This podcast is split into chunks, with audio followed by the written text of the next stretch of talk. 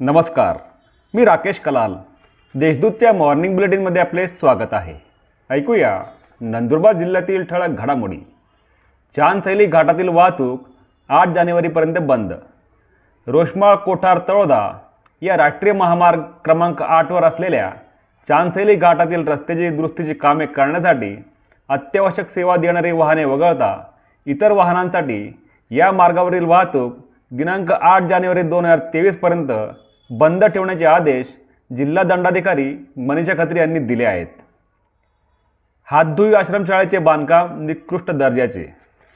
धडगाव तालुक्यातील हातधुई येथील शासकीय माध्यमिक व उच्च माध्यमिक विद्यालय तसेच आश्रमशाळेच्या मुलींच्या वसतिगृहाच्या इमारतीचे बांधकाम अत्यंत नि निकृष्ट दर्जाचे होत असल्याचा आरोप ग्रामस्थांनी केला आहे. याबाबत वरिष्ठ अधिकाऱ्यांनी लक्ष देऊन बांधकामाचा दर्जा सुधारावा अशी मागणी केली आहे. बारा व तेरा डिसेंबरला बालमहोत्सवाचे आयोजन.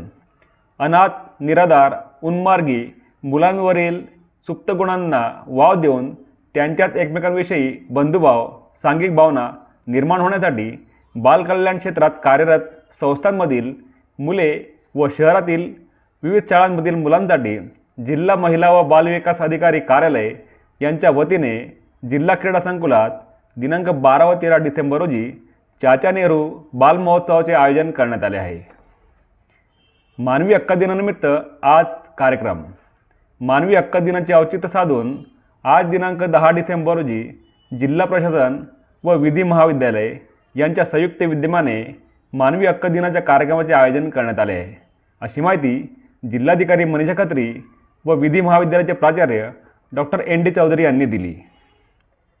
राष्ट्रवादी काँग्रेसतर्फे आजपासून तीन दिवस राष्ट्रवादी मंथन शिबिर.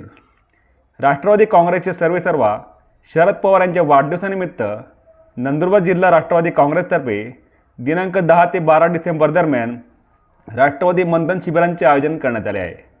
नंदुरबार नवापूर व शहादा येथे हे शिबिर घेण्यात येणार असल्याची माहिती जिल्हाध्यक्ष डॉक्टर अभिजित मोरे यांनी दिली. या होत्या आजच्या ठळक घडामोडी. अधिक माहिती आणि देशविदेशातील ताज्या घडामोडींसाठी देशदूत डॉट कॉम या संकेतस्थळाला भेट द्या.